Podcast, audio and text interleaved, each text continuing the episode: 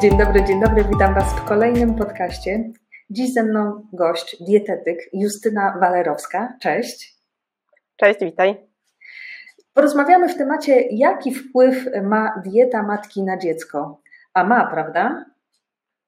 Oczywiście, że ma. Ja zawsze powtarzam, jak zdarta płyta, że Trzeba pamiętać o tym, że życie naszego dziecka zaczyna się od poczęcia i o tych tysiąc najważniejszych pierwszych dniach mówimy już właśnie w tym okresie, więc mm, ewidentnie to, co my jemy, co jemy my mamy, ma wpływ na, na rozwój naszych maluchów, więc tak, zgadzam się całkowicie. Stąd e, ta rozmowa e, i ten podcast e, tutaj nagrywany. Jesteś absolwentką Uniwersytetu Medycznego w Łodzi. Ukończyłaś dietetykę oraz zdrowie publiczne, specjalizację promocji zdrowia. Uczestniczyłaś w wielu szkoleniach i konferencjach z dziedziny dietetyki. Jesteś autorką licznych artykułów o tematyce dietetycznej do na przykład czasopism, gdzie mamy Ciebie tutaj mogą wyczytywać. Specjalizujesz się nie tylko w odchodzaniu, jak wszystkim się zawsze wydaje, że o, dietetyk to tylko i wyłącznie odchudzanie, ale przede wszystkim udzielasz e, wsparcia osobom z zaburzeniami odżywiania oraz e, na przykład cierpiącym, nie wiem, na alergię, prawda, e, na nadwrażliwość pokarmową. I pacjentki, które do ciebie przychodzą, to pacjentki z różnymi tutaj schorzeniami, chorobami, jak, jak to było? Jak, jaki to, jak to się zaczęło u Ciebie, że skupiłaś się bardziej na tym temacie e, dotyczącym e, też e, przyszłej mamy? Czy to było wraz z Twoim brzuszkiem i maluszkiem? W zasadzie nie, bo już e, trochę wcześniej to zainteresowanie się pojawiło. Rzeczywiście e, los zetknął mnie z osobami, które troszeczkę w tej płodności siedzą, więc e, mam do współpracy taką bardzo fajną dziewczynę tutaj u nas w Łodzi, która zajmuje się szeroko pojętą płodnością, zarówno żeńską, jak i męską, więc sobie troszeczkę po prostu zaczęłyśmy wspólnie działać, a że te efekty naszej pracy okazały się być bardzo fajne i zauważamy, że faktycznie żywienie kobiet starających się o dziecko ma znaczenie, nawet jeżeli chodzi o poczęcie. E, to tak naturalnie e, w ten temat też poszłam, aczkolwiek, tak jak powiedziałaś, rzeczywiście bardzo bliskie mojemu sercu są też przypadki zaburzeń odżywiania i e, bardzo lubię pracę z dziewczynami z anoreksją, z bulimią, więc to jest na pewno bardzo duża część mojej pracy. Nawet bym powiedziała, że tego odchudzania ostatnio jest u mnie trochę mniej. Mhm.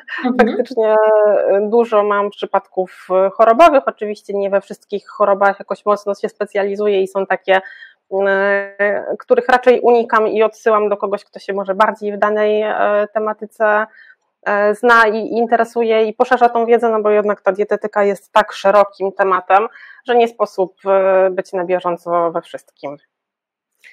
Czyli wiemy to, że dieta matki ma wpływ na dziecko, e, a jakie produkty mogą zaszkodzić dziecku? I tutaj mamy po drugiej stronie, już sobie notują w głowie bądź na kartce, co może zaszkodzić dziecku? W zasadzie ja bym zaczęła w ogóle od tego, że dieta e, mamy w ciąży jest dietą zdrowego, normalnego człowieka, tak? Czyli tutaj e, nie myślmy od razu w kategoriach jakichś wielkich zakazów albo nakazów. E, raczej nastawiałabym się na to, żeby tutaj uczulić mamy, żeby po prostu zdrowo jadły. Oczywiście jest cała grupa produktów, które nie są wskazane i to są wszystkie te produkty, które mm, poprzez jedzenie których mamy ryzyko zakażenia tak? Czyli e, to będą wszelkiego rodzaju produkty mleczne z mleka niepasteryzowanego, aczkolwiek pamiętajmy o tym, że na polskim rynku jest takich produktów naprawdę stosunkowo niedużo. One się pojawiają, więc warto mieć taką świadomość, że musimy to sprawdzić, musimy to skontrolować.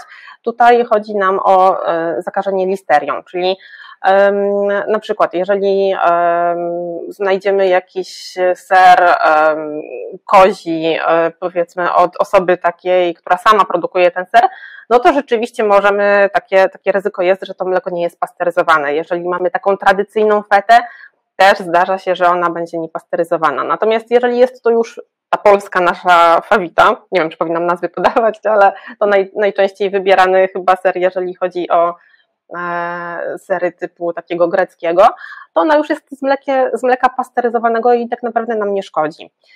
Poza tym pamiętajmy o tym, że jeżeli my sobie podgrzejemy mm, takie danie z, z serem tego typu, to on też nie jest już dla nas niebezpieczny, tak? Więc oczywiście musimy mieć świadomość tego, że to mleko niepasteryzowane nam szkodzi, ale możemy to w jakiś sposób obejść, bo tak naprawdę listeria umiera już przy około, no tutaj w zależności od tego, e, na jakie badanie spojrzymy, bo one nie są tak do końca jednoznaczne i to też na pewno będę często Wam powtarzać, że e, w zależności od tego, które badanie weźmiemy w ręce, to tam czasami się e, te informacje różnią.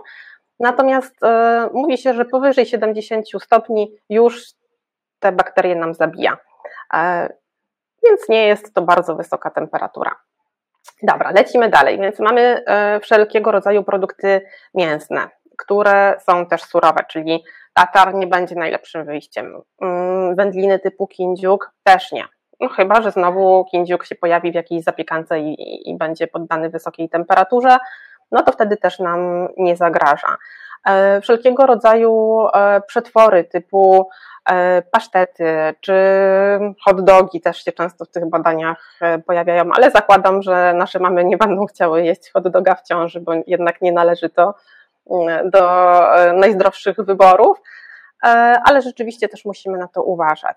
Natomiast jest cała jeszcze grupa, e, o, oczywiście jajka, tak? O, o jajkach też trzeba tutaj, więc jeżeli chcemy się czegoś.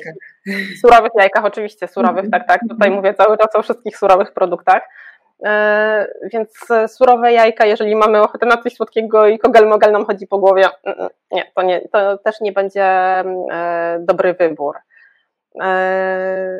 Dobrze, co dalej? E, taką kontrowersyjną rzeczą jest też wątróbka, tak? Bo z jednej strony wiemy o tym, że kobiety w ciąży czasami zmagają się z anemią, zwłaszcza e, w kolejnym etapie ciąży, bo na początku zwykle jest wszystko ok, natomiast już e, im, im dalej, tym, tym gorzej z, tą, z tym poziomem naszego żelaza. No i wtedy wydaje się podstawową taką pierwszą rzeczą, po którą sięgamy wątróbka. No tutaj z wątróbką jest problem taki, że ona ma bardzo dużą zawartość witaminy A, i w pierwszym okresie, czyli w pierwszym trymestrze może mieć działanie tak zwane teratogenne, czyli uszkadzające płód. Dlatego w tym pierwszym okresie rzeczywiście wątróbka nie jest wskazana. Później ostrożnie trzeba, ale już nie jest aż tak bardzo niebezpieczne jak w tym pierwszym trymestrze, więc tutaj mamy takie pewne nieścisłości. Nieścisłości są też na przykład, jeżeli chodzi o e, kiełki, tak? Bo e, zwłaszcza jeżeli się staramy o dziecko, to ciągle tutaj dietetycy powtarzają, że kiełki w jak największej ilości i skarbnica składników mineralnych, aczkolwiek okazuje się, że rzeczywiście jest dosyć spore ryzyko, że po prostu kiełki nie jesteśmy w stanie ich umyć zbyt dokładnie i że mycie pod wodą, nawet wodą bieżącą nie jest wystarczające i też mogą nieść ze sobą ryzyko zakażeń. Oczywiście to nie oznacza, że jeżeli e, gdzieś pojawi się odrobina kiełków, to automatycznie grozi coś niebezpiecznego naszemu dziecku, e, aczkolwiek rzeczywiście to są takie produkty, na które powinniśmy zwracać uwagę. Co jeszcze z takich ważnych, może z, takich ciekawostek? Orzeszki ziemne, bo też często mamy o to pytają, orzeszki ziemne. Tak, no tutaj nie ma tak do końca badań, które by w 100% rzeczywiście potwierdzały, że jest to bardzo groźne, więc y, tutaj z takim małym przymrużeniem oka, aczkolwiek orzeszki ziemne nie są w ogóle produktem, który jest e, wśród orzechów tym takim najlepszym, nie? Czyli mhm. jednak warto wybierać te orzechy, które mają trochę więcej wartości. E, I ja zawsze jestem zwolennikiem tego, żeby mieszać, żeby nie koncentrować się na jednym produkcie. Czyli na przykład e, orzechy e, włoskie, migdały, tak, nerkowce, brazylijskie, mieszajmy to, nie koncentrujmy się tylko na, na jednym produkcie, im bardziej ta nasza dieta jest urozmaicona, tym jest ona lepsza. E, to, co jeszcze z takich może ciekawostek, e, to zioła, tak? I zioła, zioła i preparaty, które też pokazują, że, że to działanie może być niekorzystne, co jest zaskakujące. Na przykład olej lniany, tak? Mówi się o tym, że olej lniany jest skarbnicą w ogóle, jeżeli chodzi o wartości odżywcze, a w ciąży okazuje się, że jednak w nadmiarze też nie. To też nie oznacza, że nie, nie powinniśmy tego oleju lnianego w ogóle wypijać, ale znowu, niech to będzie jako dodatek do sałatek sporadycznie, natomiast nie koncentrujmy się na nim w 100%, bo badania pokazują, że nadmierne ilości mogą przyspieszyć poród. Aloes jest też takim e, produktem, który uchodzi za super zdrowy, a jednak w ciąży też nie do końca jest dobrym wyborem. Czy zielona herbata, tak? Dużo mówi się o tym, żeby nawadniać organizm, więc e, często kobiety przechodzą na tą zieloną herbatę, bo jest zdrowsza niż czarna. No w nadmiarze też nie będzie za bardzo wskazana, bo pamiętajmy o tym, że ona będzie w nadmiarze e, działać mniej więcej tak jak, jak kawa, więc jeżeli dodatkowo wypijamy kawę, to ta ilość um, kofeiny może być nadmierna. A słodziki? Też e, spotkałam się z tym, że najlepiej nie stosować ich w ciąży, słodziki. No i tutaj należałoby się zastanowić, co rozumiemy przez słodziki, bo większość osób rzeczywiście przez słodzik rozumie mm, wszystko, co jest e, do słodzenia. Mhm. Natomiast w kontekście słodzików niekorzystnie działających w ciąży, oczywiście mówimy o tych e, sztucznych e, słodzikach. Myślę, że one tak. teraz już nie są wcale aż tak bardzo popularne. E, I to przekonanie o szkodliwości słodzików jest trochę, bym powiedziała, przedawnione, tak? Czyli sięga raczej tych czasów, kiedy głównym słodzikiem były słodziki na bazie aspartamu. Teraz myślę, że mało kto z nich tak naprawdę korzysta. E, sacharyna jest takim składnikiem, składnikiem, który rzeczywiście uchodzi za szkodliwy i są badania pokazujące, że w ciąży e, nie jest to słodzik korzystny. Natomiast jeżeli wybierzemy sobie na przykład do słodzenia e, miód czy ksylitol. Oczywiście zakładam, że tutaj mówimy o kobietach zdrowych, no bo jeżeli mamy cukrzycę ciążową, no to wtedy ten miód też już wcale nie jest dobrym wyborem i, i, wtedy możemy korzystać ze słodzików e, całkowicie naturalnych, czyli właśnie chociażby ksylitol, który będzie miał niższy indeks glikemiczny. Natomiast e, kolejną taką rzeczą, która myślę, że jest warta podkreślenia, no w ciąży generalnie cukier nie jest za bardzo wskazany, ani w ciąży, ani poza ciążą, tak, więc y, tym bardziej w ciąży no, uważajmy na to, żeby tych produktów słodkich było trochę mniej, albo jeżeli już mamy rzeczywiście dużą ochotę, bo czasami mamy mówią, ale ja w ciąży to teraz mam ochotę. Często to jest w głowie, e, bo to wcale nie jest tak, że ciąża nagle e, powoduje, że mamy większą ochotę na coś słodkiego. Czasami mamy mają takie e, poczucie, że jestem w ciąży, to trochę więcej mi wolno, mogę sobie na więcej pozwolić, e, skuszę się na coś słodkiego, więc czasami rzeczywiście to jest w naszych głowach, ale z reguły kobiety przychodzą na zwolnienie, zwolnienie lekarskie troszkę wcześniej, żeby się nie nadwyrężać jeszcze w zależności od tego, jaką mają pracę, jeśli jest stresująca bądź praca fizyczna, no to rzeczywiście lekarz tutaj sugeruje to zwolnienie dosyć wcześnie. No i zakładam, że wtedy dysponujemy trochę większą ilością wolnego czasu.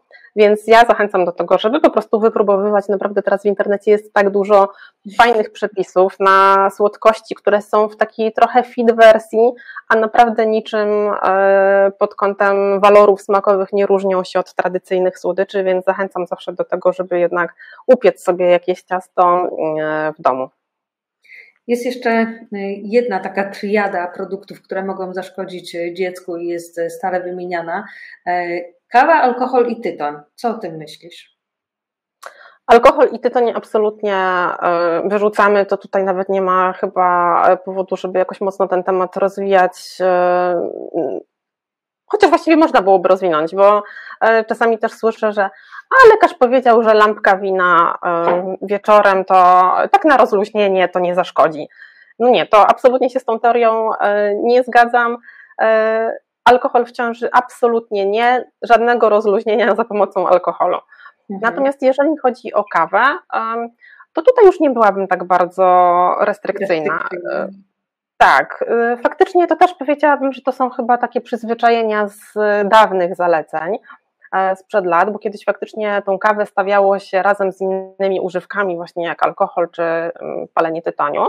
Natomiast teraz badania pokazują, że ta kawa może mieć nawet takie pozytywne działania, na przykład zapobiegające e, cukrzycy ciążowej. Więc w nadmiarze nie, bo kofeina rzeczywiście w nadmiarze będzie powodowała chociażby mm, zwiększenie e, ciśnienia tętniczego, tak? czy może nawet w nadmiarze e, pobudzać dziecko, przyspieszać poród już w tym końcowym okresie, więc w nadmiarze nie. Aczkolwiek badania pokazują, też nie są do końca jednoznaczne, ale mówią, że około 200-300 mg dziennie może być, to odpowiada mniej więcej dwóm, trzem filiżankom kawy. Aha. No widzisz, droga mamo, czyli gdzieś jednak e, e, nie ma co tutaj się, skupiamy się nie na triadzie, tylko na tym, że alkohol, tyton nie, a kawa w dozwolonych ilościach jak najbardziej tak. Można, jak najbardziej. Aczkolwiek pamiętajmy o tym, że bez cukru. Najlepiej, nie? A czy są jakieś pokarmy, które mogą e, przyspieszyć poród? No i tutaj przygotowując się do dzisiejszego spotkania, nawet sobie też spojrzałam, co mówi internet. Internet mówi bardzo dużo. No, e, Natomiast, no właśnie, ja lubię jednak e, opierać się na badaniach naukowych. I tutaj tych badań po prostu nie ma, więc najczęściej to są takie informacje przekazywane sobie z dziada, pradziada. Natomiast trudno jest to określić jednoznacznie, no bo tak na dobrą sprawę. Pojawia się na przykład informacja o ananasie no ile tego ananasa trzeba by jeść, z jaką częstotliwością trzeba by jeść, kiedy trzeba zacząć jeść tego ananasa. No nie ma nic, co by potwierdzało rzeczywiście skuteczność. Jedynym takim preparatem, który też e, pojawia się w internecie bardzo e, często, mhm. to są z liści mięt, malin, przepraszam, które mm, no rzeczywiście pokazują e, skuteczność. Natomiast e, one pokazują skuteczność w przypadku stosowania regularnego przez e, co najmniej kilka tygodni przed. No więc teraz zadajmy sobie pytanie, czy to jest rozsądne, tak? Staranie przyspieszenia porodu na kilka tygodni przed terminem. Moim zdaniem jest to mało rozsądne. Co więcej, doszperałam się jeszcze do jednego badania, bo tak jak mówię, chciałam faktycznie jak najwięcej tych badań naukowych tutaj prześledzić. No i doszperałam się do badania z 2009 roku, więc już parę lat ładnych ma, które pokazywało, że tak naprawdę ten napar może mieć długofalowe takie niekorzystne działanie nawet na płód, więc mm, nie zachęcałabym. Jeszcze zwłaszcza, że ja jestem e, mamą wcześniaka, więc u mnie była walka w drugą stronę, e, żeby jak najdłużej tą ciążę podtrzymać, więc generalnie jestem e, przeciwna takiemu wywoływaniu przedwczesnemu porodu. Uważam, że to powinno się zostawić lekarzowi, tą decyzję, Właśnie, kiedy ale... ją wywoływać. A propos Twojego doświadczenia jako mamy wcześniaka, czy gdzieś próbowałaś modyfikować sobie właśnie dietę, żeby ten poród jednak był jak najpóźniej? No u mnie akurat problemem była skracająca się szyjka macicy, więc tutaj za wiele dietą nie jesteśmy w stanie e, zdziałać niestety. Mhm. E, także to już było trochę poza mną. E, jedyne, co mogłaś robić, to tutaj wzbogacać swój organizm, żeby przekazywać jak najlepsze. E, tak, oczywiście, ale to przez całą ciążę, tak? Natomiast później już e, jakby ten ostateczny termin i ten, ten, ten czas leżenia właściwie, bo to było największym takim zabezpieczeniem skracającej się szyjki, no to już tej dieta za wiele wspólnego z tym nie miała. A jadłaś ostre potrawy? Jadłam, aczkolwiek może nie jestem zwolennikiem jakichś bardzo e, ostrych przypraw tak na co dzień, e, aczkolwiek też wiem, że istnieje taka teoria, że nie, nie jada się ostrych e, potraw. Nie, nie znalazłam żadnego badania, znowu będę się tutaj powoływać na badania, które by to potwierdziły.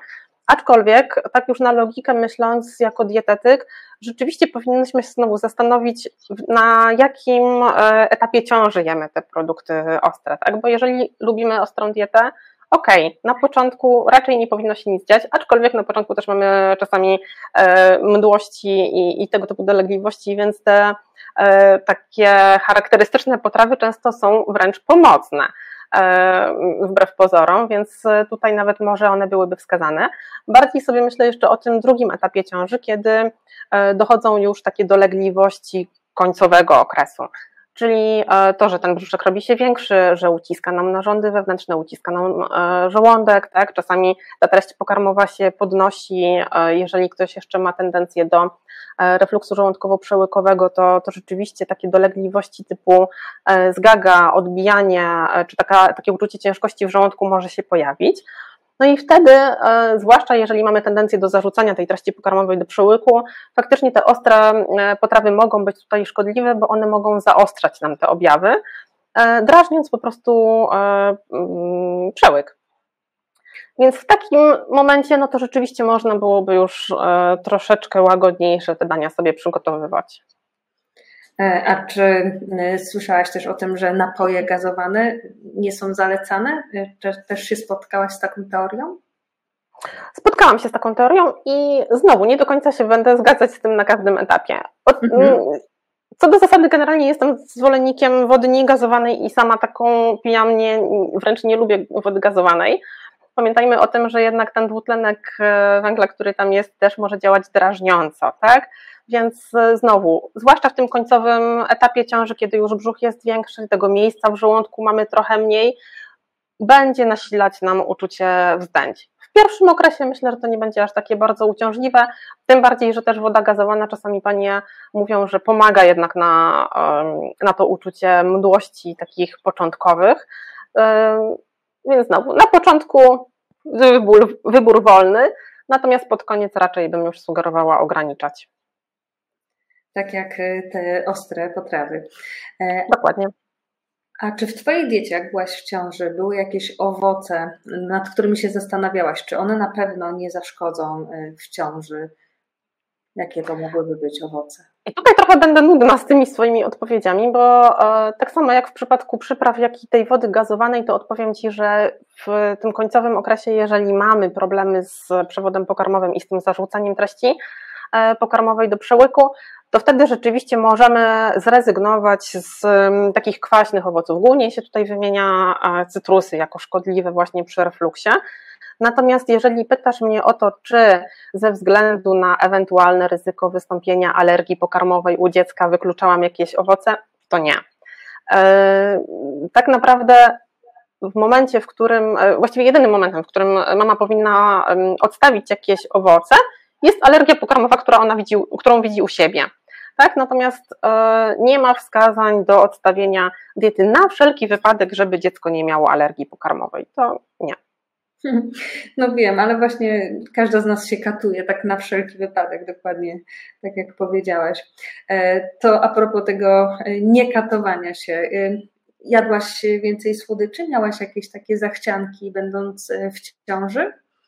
Nie, ja akurat w ciąży miałam w drugą stronę, e, mhm. czyli miałam to poczucie, że teraz to ja nie jem tylko dla siebie i nie odżywiam siebie, więc mhm. jeżeli ja jako osoba dorosła i świadoma przed ciążą decyduję się na jedzenie słodyczy wbrew temu, że e, co wiem, e, że one nie są zdrowe, to była moja decyzja. Natomiast w okresie ciąży nie, nie pozwalałam sobie na, na słodycze.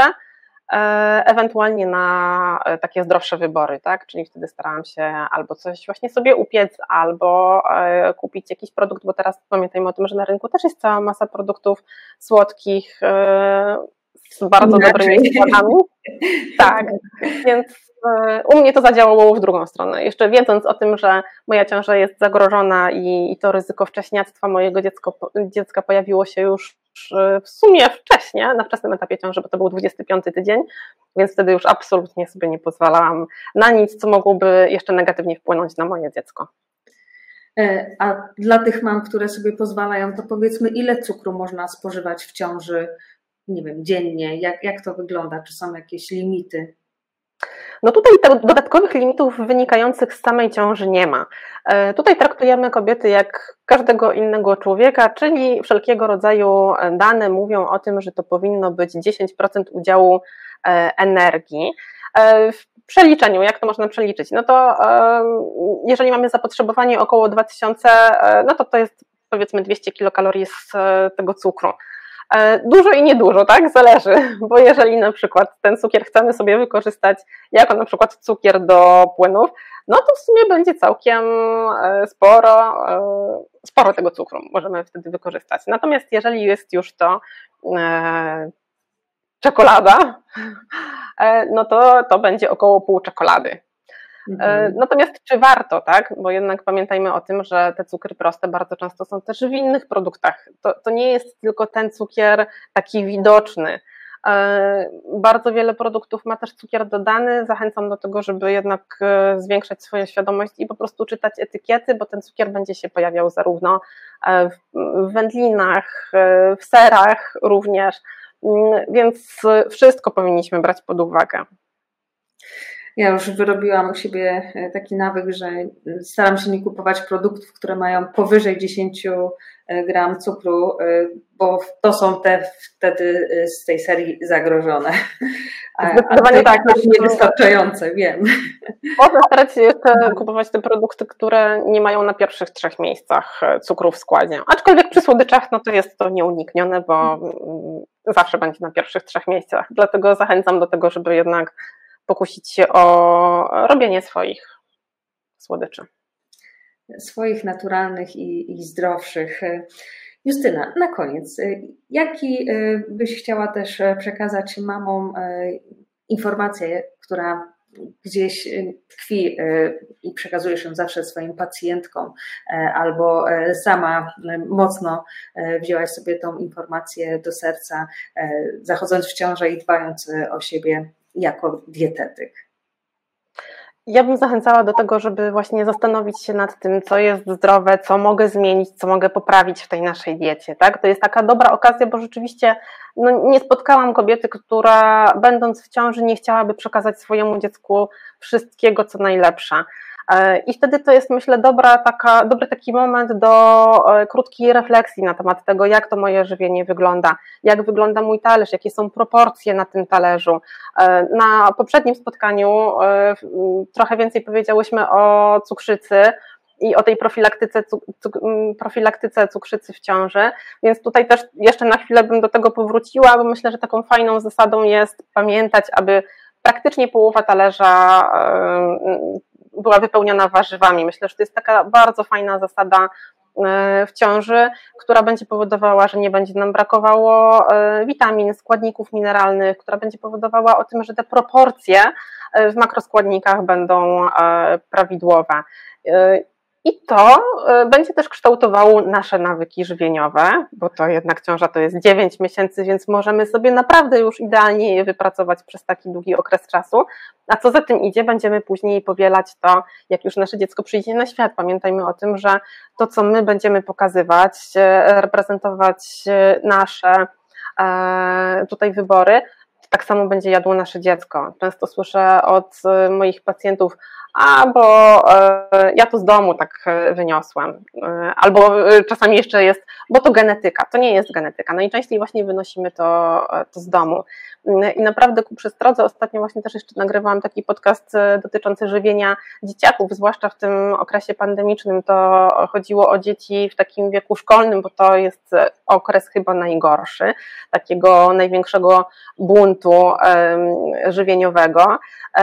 I naprawdę wierzcie mi, że większość tych dzieci wyniosła te nieprawidłowe nawyki właśnie z domu, bo rodzice nie kupują warzyw, bo sami ich nie lubią, bo sami o nich e, zapominają, więc e, myślę, że ten, ten czas ciąży to jest taki dobry moment, żeby już wyrobić sobie te nawyki na wiele, wiele lat w przód i żeby nie tylko przekazać e, wszystko to, co najlepsze w trakcie ciąży, ale już później w takim życiu codziennym, rodzinnym bo jesteś tym, e, co jesz, e, droga mamo, i, i to e, przekazujesz dla swojego dziecka i dla całej rodziny. Justyna, bardzo dziękuję za rozmowę. Dietetyk Justyna Walerowska była moim gościem. Dziękuję. Dziękuję bardzo.